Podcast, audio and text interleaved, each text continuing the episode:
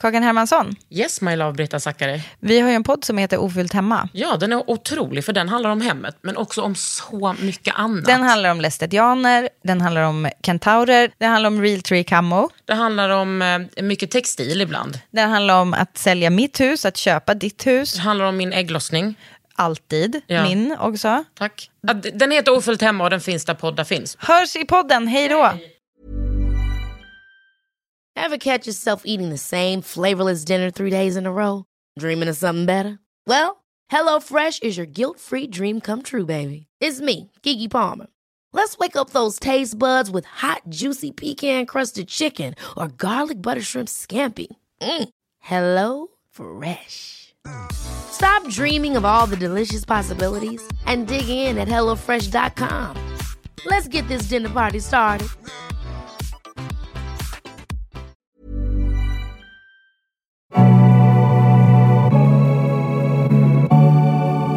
Det här är en podd från L.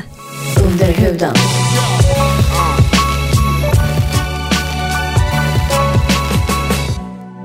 Under huden. Med Kakan. Ka kakan Hermansson.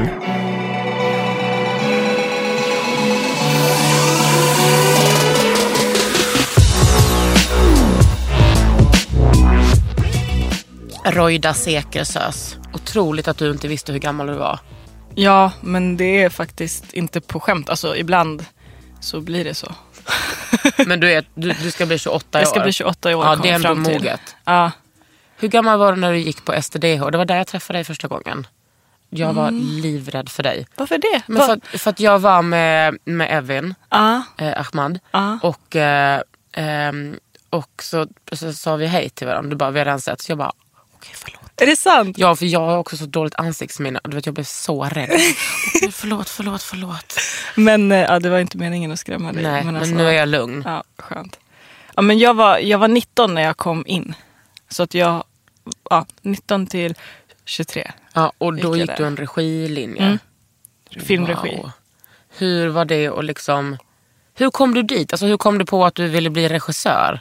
Eller skulle bli? Mm, alltså jag, det var nog när jag bodde i Dalarna som jag kände mig fett ensam. Och så hade jag tittat, det fanns något som heter Rättviks marknad.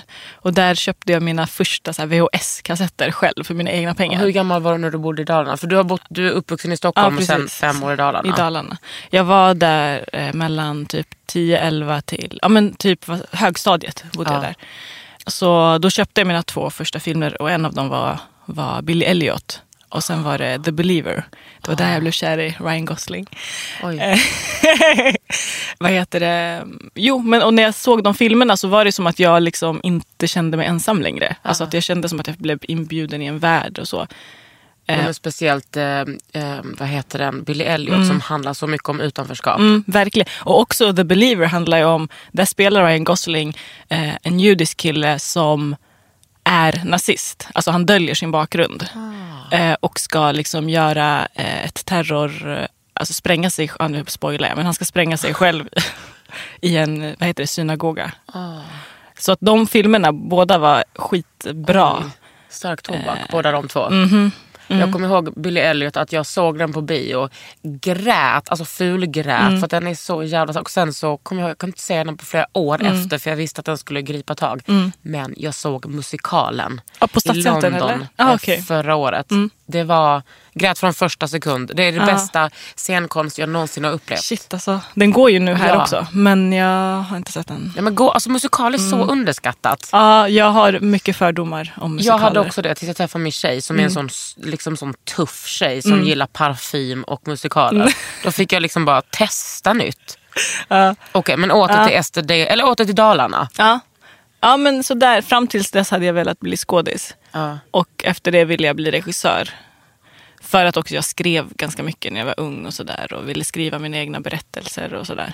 Men det är ändå rätt många som bara, jag vill bli skådis, jag vill bli regissör och sen så blir man kanske ändå ekonom eller lärare. Ja. Men den drömmen var ändå real för dig. Ja, och jag hade också väldigt så här, stöttande. Alltså det tror jag är... Det, det är därför säkert man inte blir det man drömmer om. För att man kanske inte alltid har förutsättningarna och liksom folk omkring sig, vuxna omkring sig som stöttar en och tar en på allvar.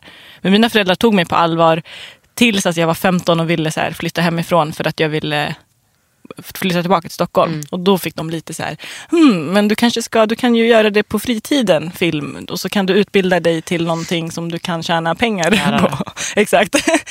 För jag, jag hade ju så mycket drömmar när jag var liten som liksom, jag ska bli fotograf men sen tyckte jag att det verkade så jobbigt och man var, var tvungen att kunna saker. Och sen blev jag ju ändå konstnär, liksom, keramiker och, och alltså valde verkligen, jag ska fan gå på Konstfack, jag ska komma in där och, och hade superstöttande föräldrar. Men eh, man förstår ju också någonstans att det här kommer man inte kunna leva på. Eh, men hur visste du ens att, fanns en, att det fanns ett jobb som var regissör och att du kunde söka till en sån skola? Men jag, alltså, att, eh, jag visste inte att det fanns en sån skola men, men jag fattade ju liksom, ja, jag såg ju film, eller så här, jag fattade ju att man kunde vara regissör. Men alltså, jag räknade ju med, alltså, jag flyttade tillbaka till Stockholm när jag skulle börja gymnasiet. Men då var det ju typ lite så här en överenskommelse. Med mina, för mina föräldrar gjorde ju ändå en så ekonomisk klassresa. Eh, och då var det lite så här att vi fick komma överens om och att jag liksom ställde mig in på att så här, okej, nu så går jag med på att jag kommer att vara fattig liksom, i resten av mitt liv. Eller så här, det är den... Jag, jag, Sa dina föräldrar det? när jag sa det till dem. Ja. Alltså, att, så att de skulle förstå att jag förstod. Att jag liksom på något sätt... Att jag förstod att de tyckte jag gjorde en ekonomisk nedgradering. För Ja. de liksom hade kämpat upp. Och sen säger jag så här, ja, men jag ska liksom flumma runt, typ göra film. Så att, vad var din fråga? Det var just det, hur jag visste. Jag menar att så här, STDH finns. Men jag det är ju- googlade. Alltså Ja. på riktigt. Google var min, alltså internet var min bästa vän. För jag tänker att det är så här, världens, det och alla så här konsthögskolor i Sverige är ju det vitaste, mest överklassiga skolorna eh, i Sverige. Liksom. Och eh, de mest homogena skolorna, eh, jättesvårt att komma in. Men också när man väl har kommit in, svårt att gå där för människor som inte kommer från, det, från de bakgrunder. Jag kommer ihåg när Evin kom in, att jag sa du kommer från chock. Och jag kommer också ihåg hur det var när hon gick där. Ja. Att hon skulle, hennes lärare sa till henne, du måste representera förorten. Det är liksom det enda som de andra fick göra en slutproduktion om mjölk. Och hon var tvungen att göra om, om sin förort. Upplevde du att det var så för dig? Alltså jag har ju alltid... eh, Dels så tror jag att det var en positiv grej att jag var så ung när jag kom in. För jag var väldigt modig och jag var så här, jag visste typ inte vem som jag förväntades ha respekt för och så här. Ehm, vilket jag tror är positivt. Alltså jag bara körde. Men sen det jobbiga var nog att så här, eller men så har det ju varit hela mitt liv att när det passar så är jag liksom Dalkullan typ. Och när det inte passar så är jag, så är jag liksom tjejen från norra B. Och, äh, och, Det är Norra Botkyrka. Norra Botkyrka ja. Ja, för er som är från Stockholm. Och, eh, men det handlar ju om att man vill egentligen exotifiera mig. Alltså för att det är också jävligt exotiskt med en så här, eh, brun tjej från Dalarna. Liksom. Ja, och exotif- exotifierar man så kan man också bestämma Ja. över dig. Precis. Men jag har nog inte känt, alltså, jag har inte känt, och det är liksom lite olika utbildningar. Vi jobbar ju väldigt mycket i, i grupper och det är inte alltid, det var inte liksom inte regissören som fick eh, bestämma historien allt utan det var manusförfattarna och så. Så det är lite annan utbildning. Men alltså jag vet ju också att typ, det var någon gång som uppgiften gick ut på att manusförfattarna skulle skriva och regissörerna fick inte ändra i texten utan göra det Panne. Bara. Och då var det liksom, då fick jag ett manus som skulle vara på arabiska. Så här. Och då fick jag det och så sa jag, men fast jag kan inte arabiska. typ. Och så bara, ja men, jag kommer inte ens ihåg. Men jag ty- kommer ihåg att jag tyckte det var så här skumt att jag skulle få den arab. Så jag bara, ja, men jag byter till persiska. Och de bara, men kan du? Jag bara, nej jag kan inte persiska heller. Men jag ville bara bestämma vilket Ja. språk det skulle vara. typ.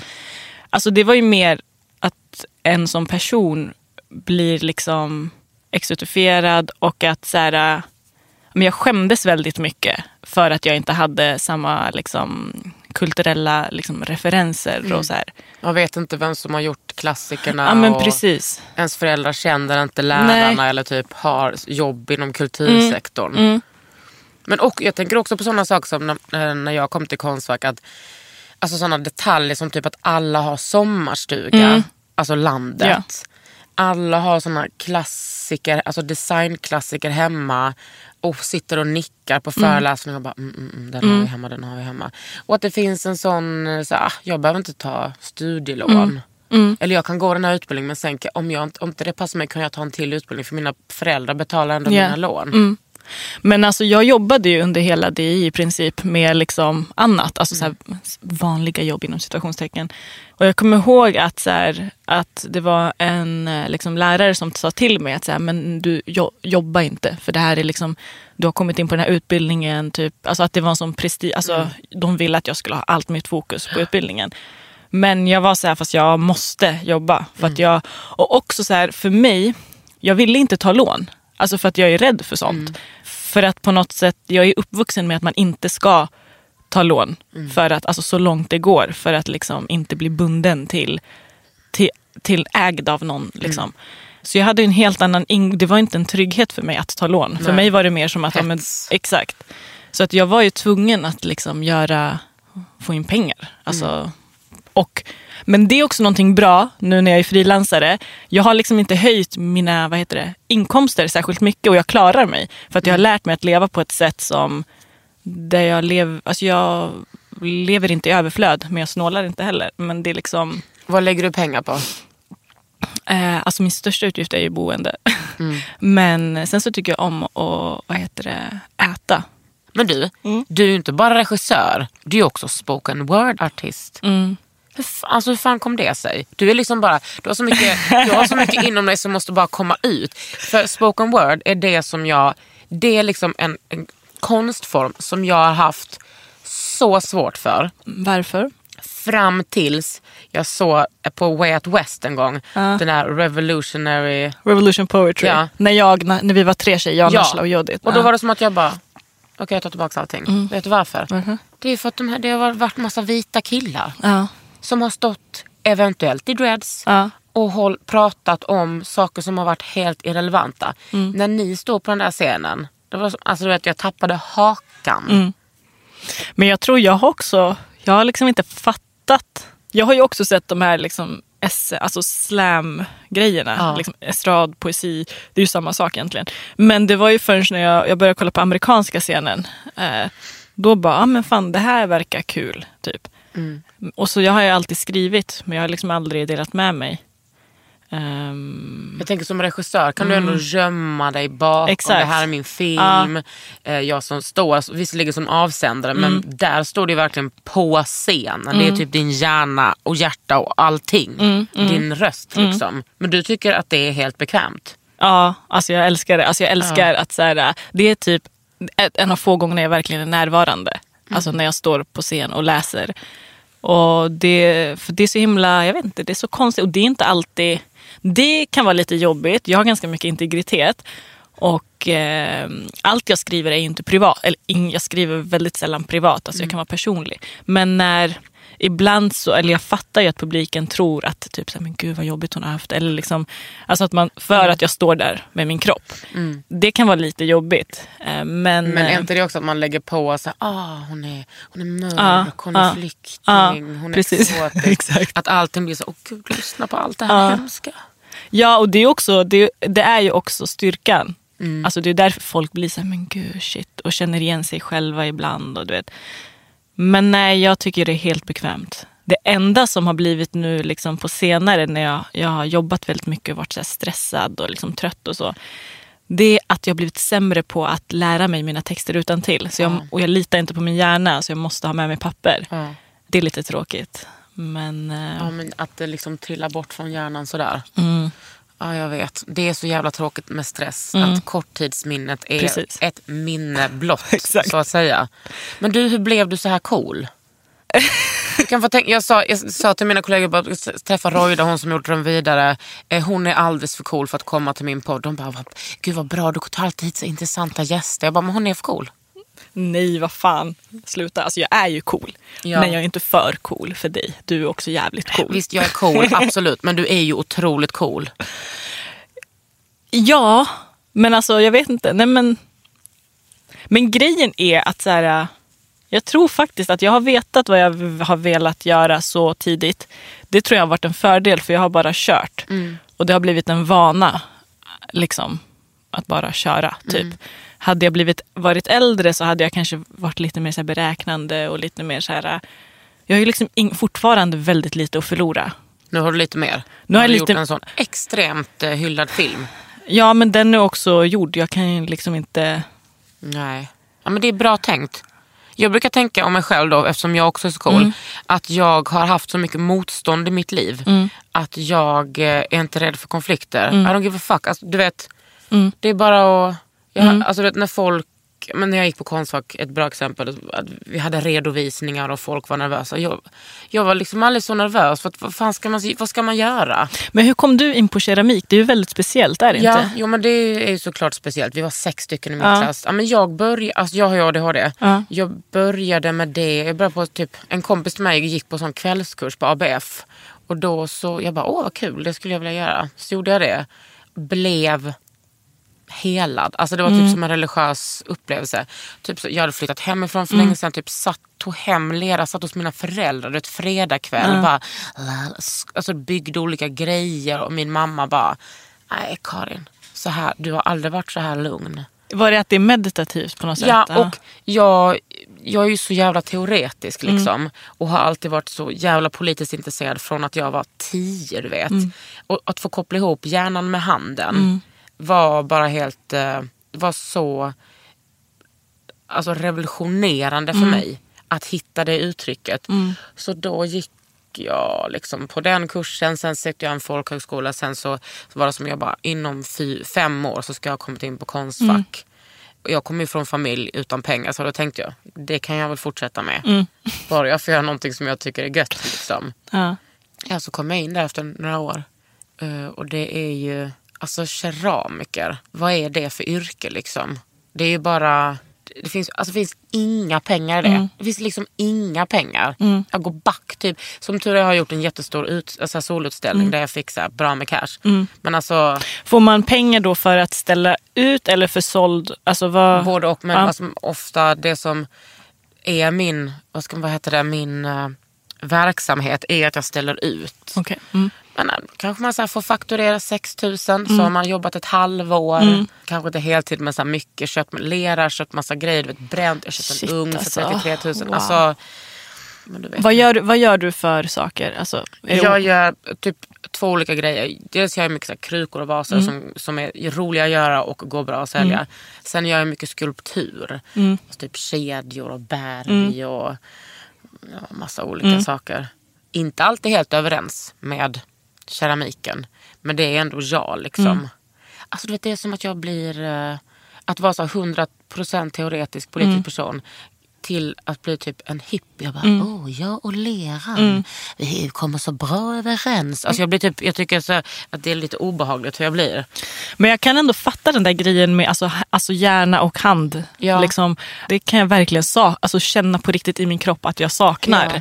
Att så här, bygga eller du vet, så här, jag vet inte, typ sticka. Alltså du vet, Ja. vad som Alltså helst. folk eh, skulle ju må bra av mer sånt där. Ja. Absolut. Det, det måste ju göra något tänker jag med hur, alltså, hjärnans funktionalitet också. Ja. Att inte koppla ihop kroppen. Alltså att vi sitter och använder hjärnan bara. Jag tänker att det är därför så många håller på att typ plantera och Mm. grejer. Att man är så växtintresserad och trädgård. Att man Mm.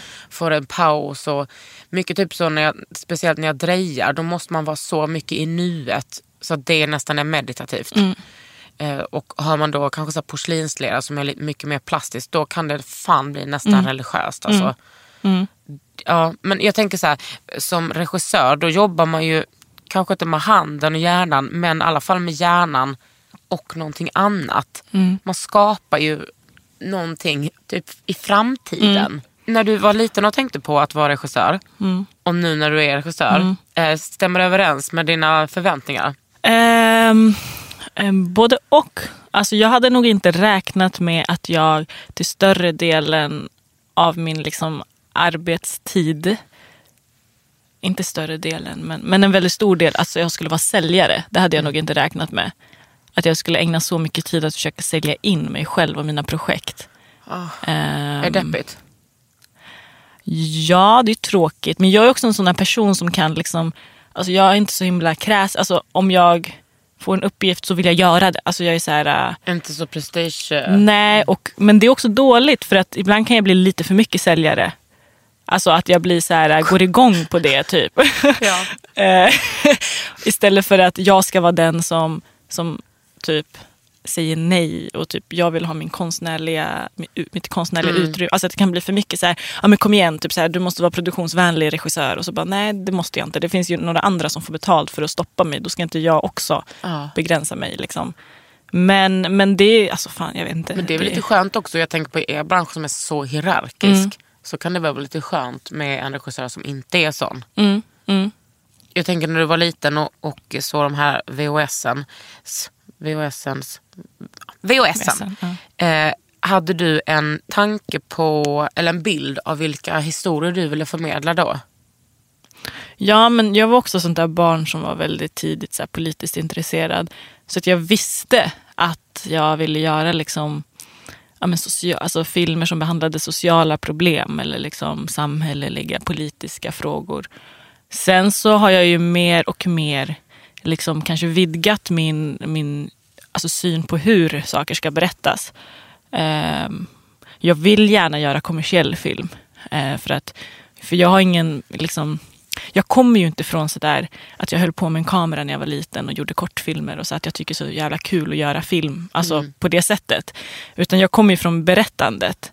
Så därför vill jag ju också att min film ska, alltså mina berättelser ska, ska nå ut Ja. till så många som möjligt. Och visst anses det ändå som lite fult? Ja, av, av liksom branschen eller liksom så här fin kultur. Alltså, s- Ja, men, men jag fattar den grejen. Men, men alltså för mig att göra, att göra så en skitbra film som, som några tusen ser är jättesorglig eh, tanke för mig. Ja, men vadå? Du, nu kan du göra en skitbra film som flera hundratusen ser. Ja, ja, ja, och det är det jag vill göra. Ja. Men det är ju jättesvårt att göra det. Eh, men eh, Måste du göra avkall på vissa grejer om du ska jobba kommersiellt? Mm, Ja, alltså jag måste kompromissa mer tror jag. Alltså med liksom casting och med folk och med så här, bo... Ja, jag vet inte, men det finns ju vissa saker som, som man måste liksom kompromissa med för att det ska bli en kommersiell...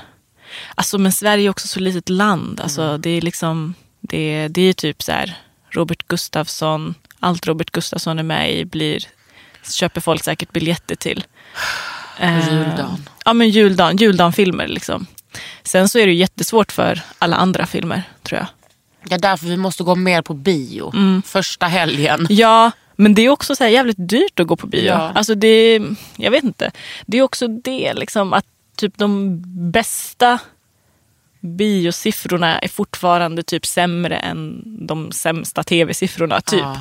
Och det är fine. Alltså det kanske är, ja, då kanske man ska göra lite mer tv typ. Ja, men jag tänker så här, vilka ungdomar har 120 spänn över?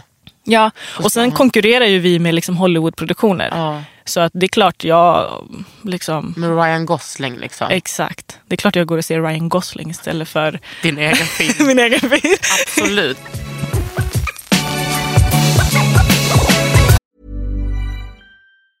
Life is full of awesome what ifs, and some not so much, like unexpected medical costs. That's why United Healthcare provides Health Protector Guard fixed indemnity insurance plans to supplement your primary plan and help manage out of pocket costs. Learn more at uh1.com. Ever catch yourself eating the same flavorless dinner three days in a row? Dreaming of something better? Well, HelloFresh is your guilt free dream come true, baby. It's me, Gigi Palmer. Let's wake up those taste buds with hot, juicy pecan crusted chicken or garlic butter shrimp scampi. Mm. Hello Fresh. Stop dreaming of all the delicious possibilities and dig in at HelloFresh.com. Let's get this dinner party started.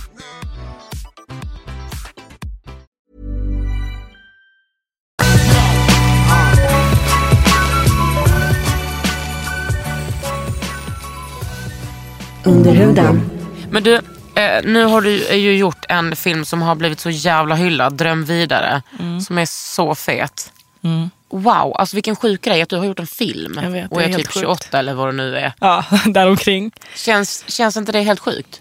Jo, det känns, eh, det känns väldigt självklart men också jävligt sjukt.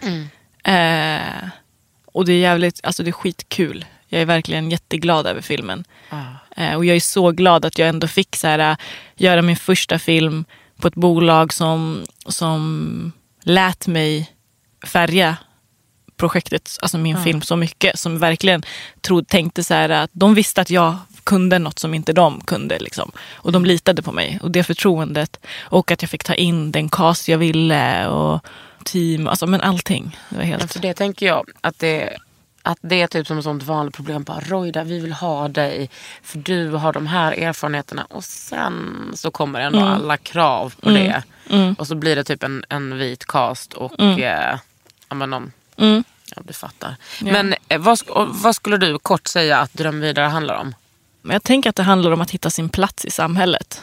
Eh, det handlar om en karaktär som, liksom, som kommer från en grupp men väljer en annan väg. Och eh, ljuger helt enkelt för sina vänner. Och hon vill inte ha konflikt. Och hon hittar något hon är bra på. Hon, ska, hon gör allt det här som vi uppmuntras till. Liksom tar saken i egna händer, skaffar sig ett jobb och, och jobbar och kämpar.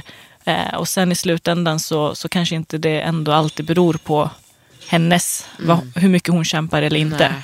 Ja, den var ju smärtsam alltså. Men den, också så, den var så jävla kul. Mm. Och den var så här, hoppfull. Och det, var som var så, det som var så skönt tyckte jag att det var så få snubbar med i filmen. Utan att det var en tjejfilm. Mm. Nej. Utan att det var så här, ja det här handlar om de här personerna. Mm. Och att det var, oavsett om, om jag kände igen mig så mycket på många punkter och Mm. sen så var det massa saker som var helt främmande.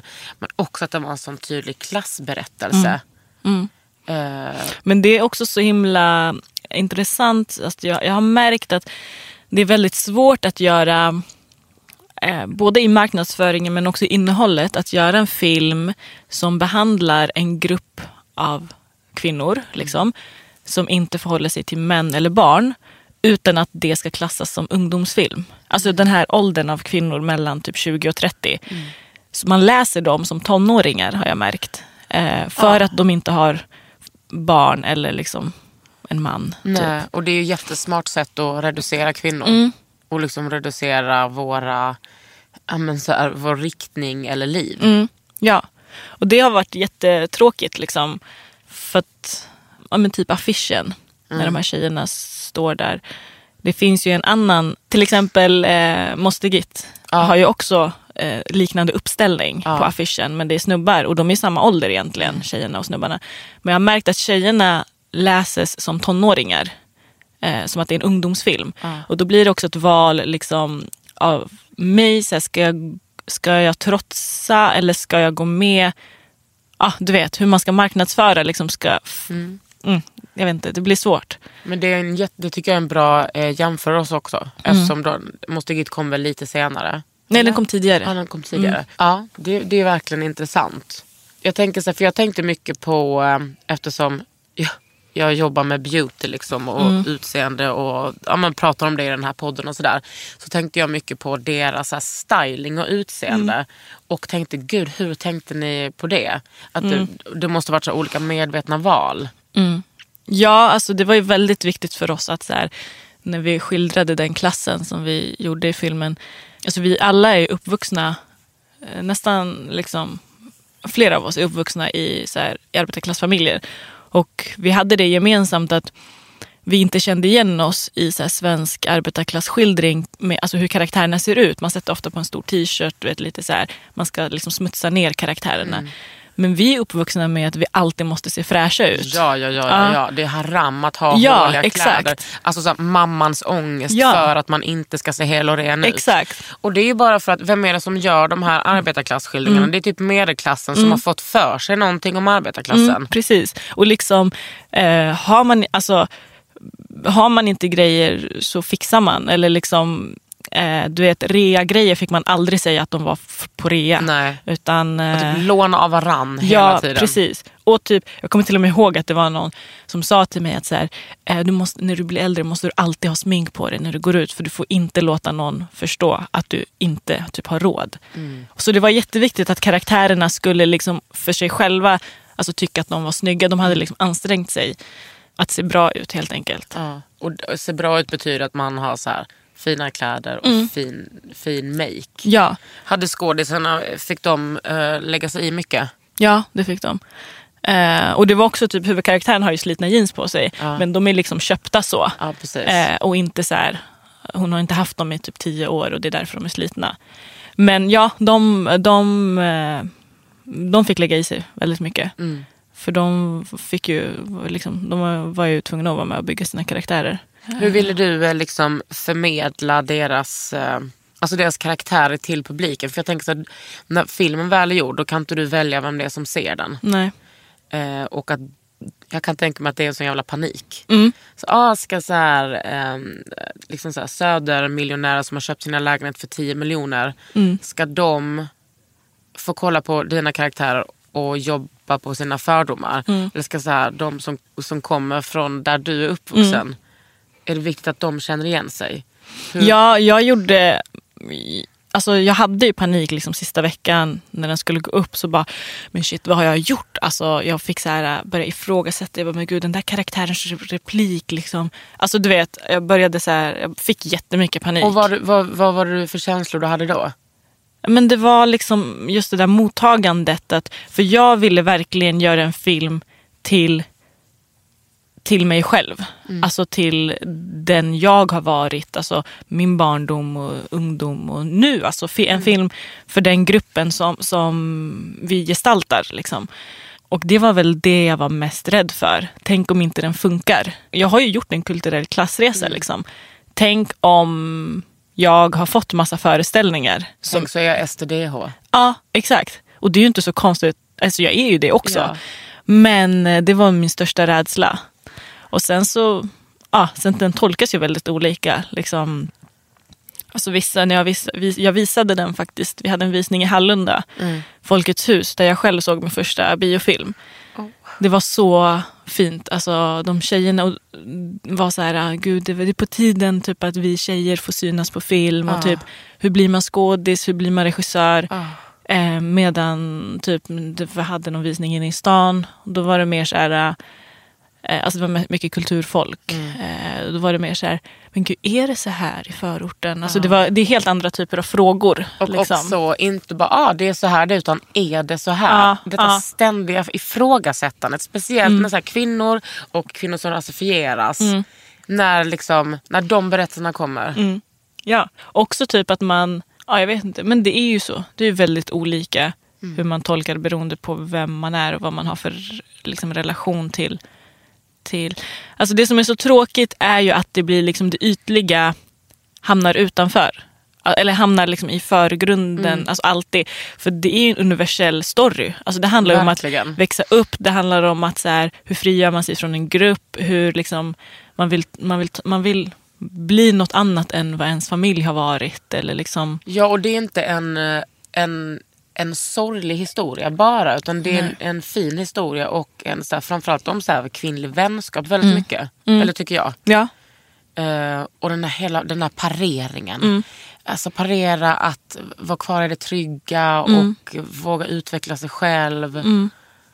Och hur säger man till liksom, folk som har varit lojala mot en och ställt upp allt. Hur säger man så här, fan vet ni jag vill inte, jag tror att jag, typ, jag tycker inte ni lever rätt, jag vill göra något annat. Alltså det är ju också att se ner eller spotta på, på, på gruppen som har funnits där för en. Säga, jag, säga med andra ord att jag är bättre än er. Ja, och också så här, också som, liksom, som den här hennes nära vän som liksom inte vill att hon ska försvinna.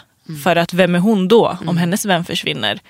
Eh, men också liksom ja, men lite skammen i att så här, faktiskt inte vilja att det ska gå bättre för någon annan. För då är man safe Ja, i sin, eh, sin lilla bubbla. ja, precis. Vad ska, du, vad ska du göra nu?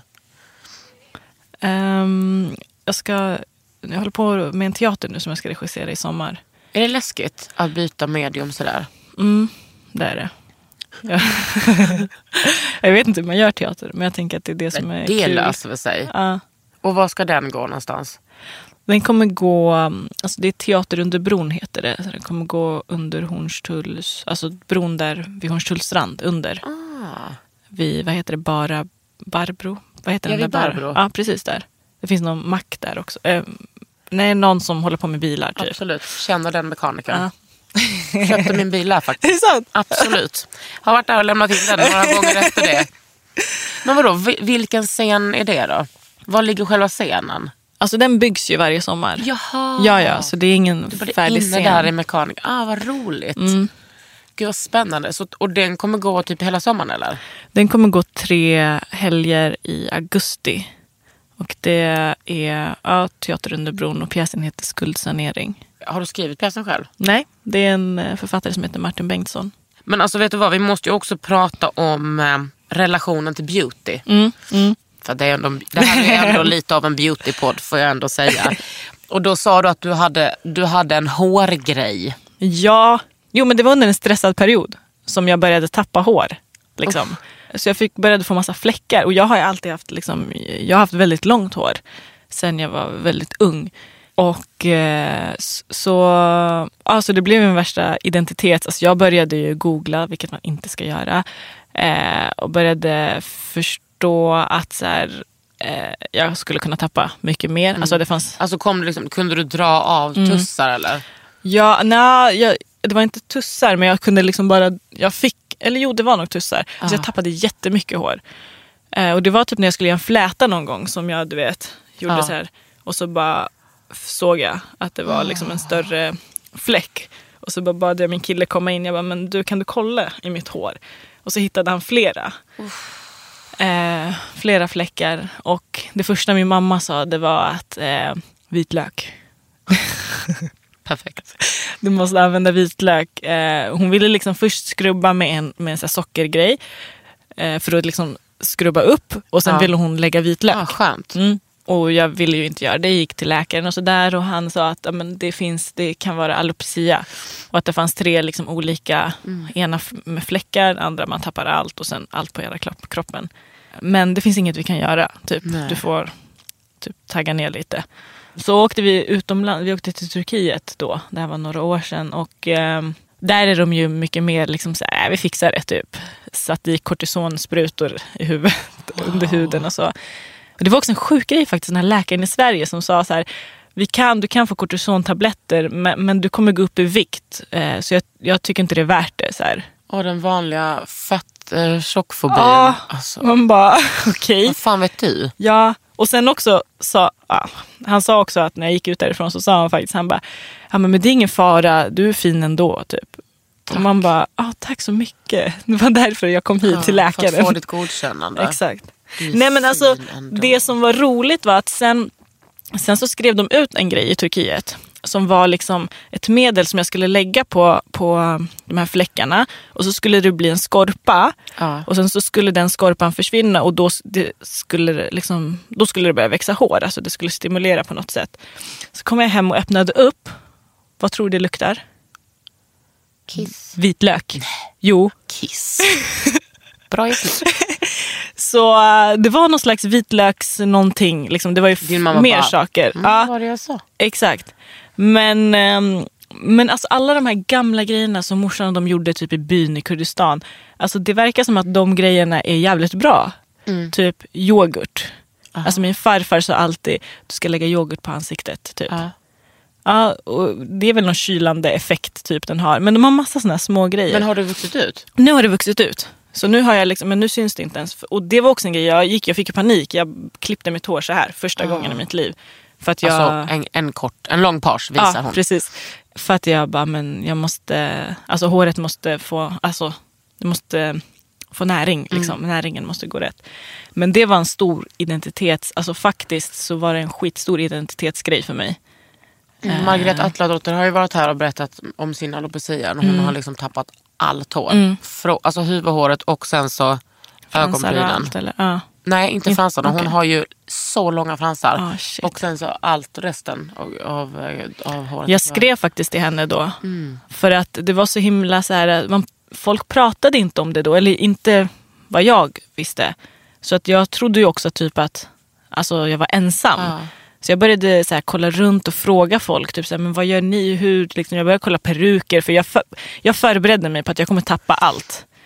Och eftersom det hade varit så stor del av min iden- identitet så blev det ju liksom eh, Men det var nyttigt för att jag fick liksom omdefiniera mig själv, vem jag är. För att jag sa hela tiden, jag bara, men Rojda, jag bara, Rojda har inte, Rojda har långt hår.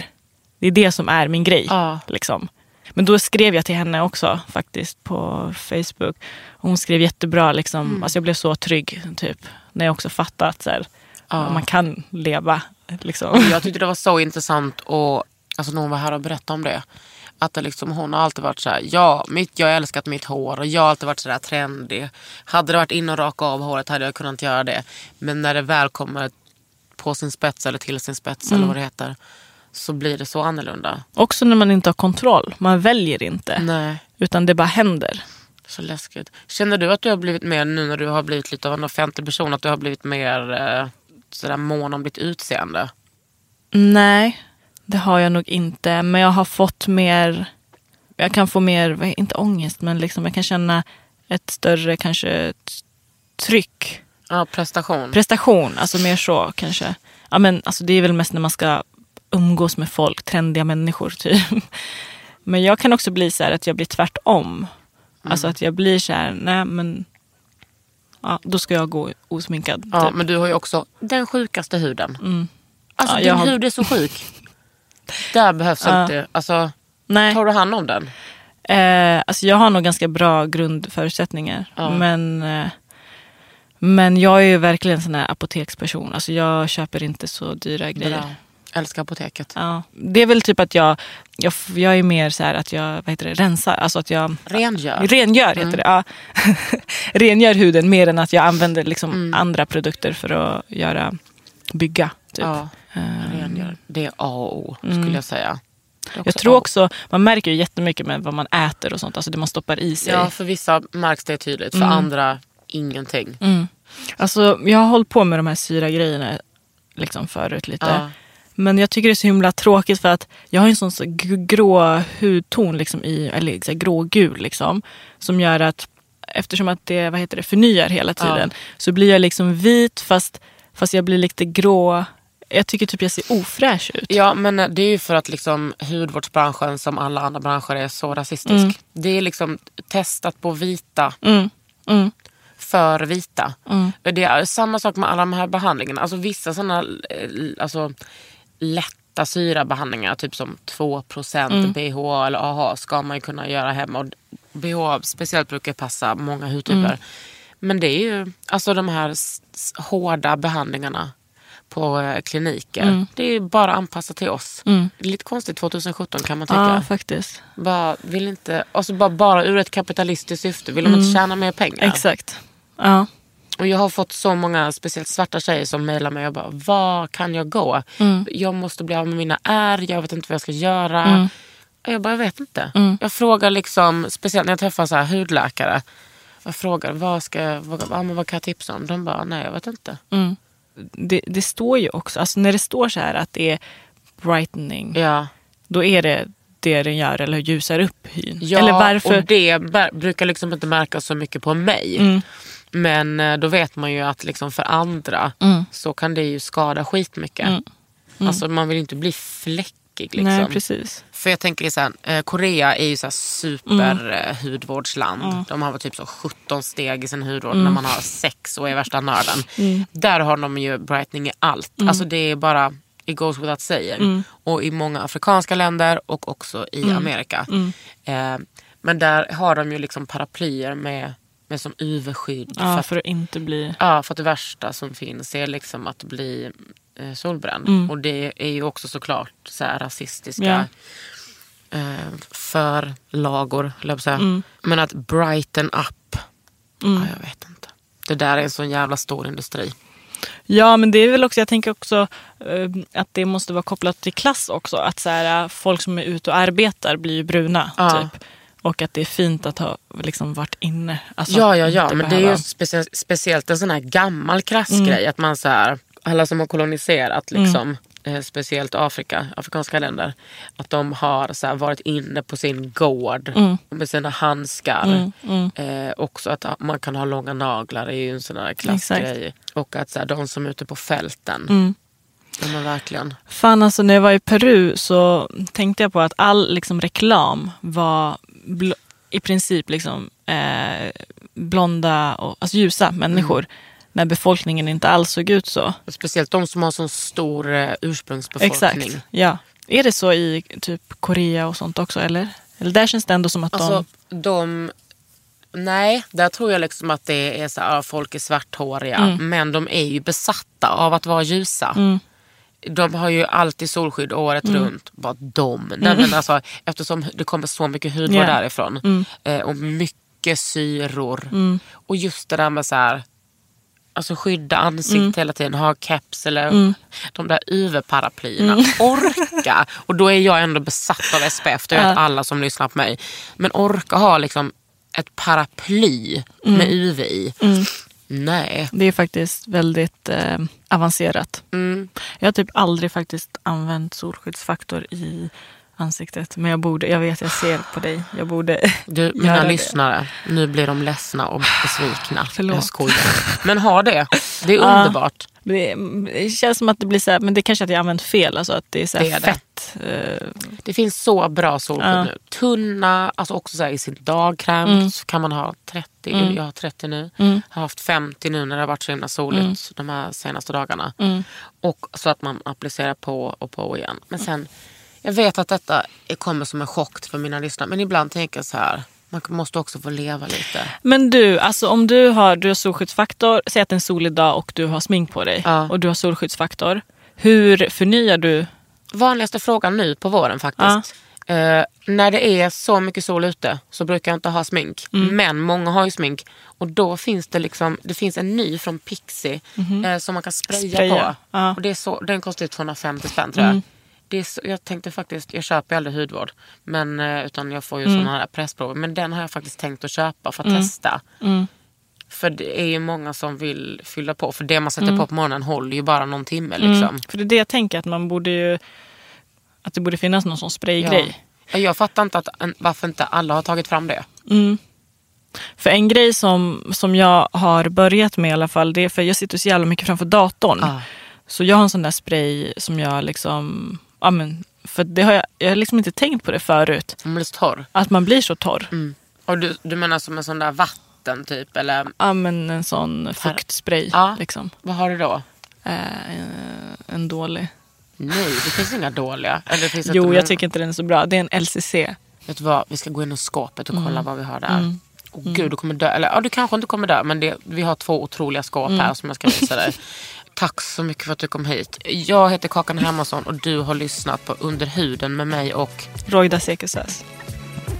Under huden med Kakan Hermansson. En podd från L.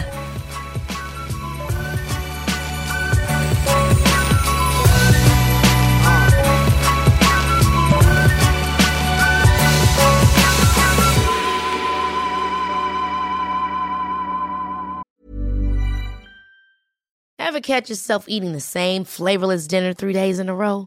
Dreaming of something better? Well, HelloFresh is your guilt-free dream come true, baby. It's me, Kiki Palmer. Let's wake up those taste buds with hot, juicy pecan-crusted chicken or garlic butter shrimp scampi. Mm. Hello Fresh.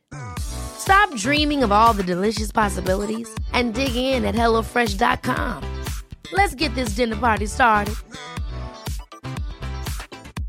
Even when we're on a budget, we still deserve nice things. Quince is a place to scoop up stunning high-end goods for 50 to 80% less than similar brands. They have buttery soft cashmere sweaters starting at $50, luxurious Italian leather bags, and so much more.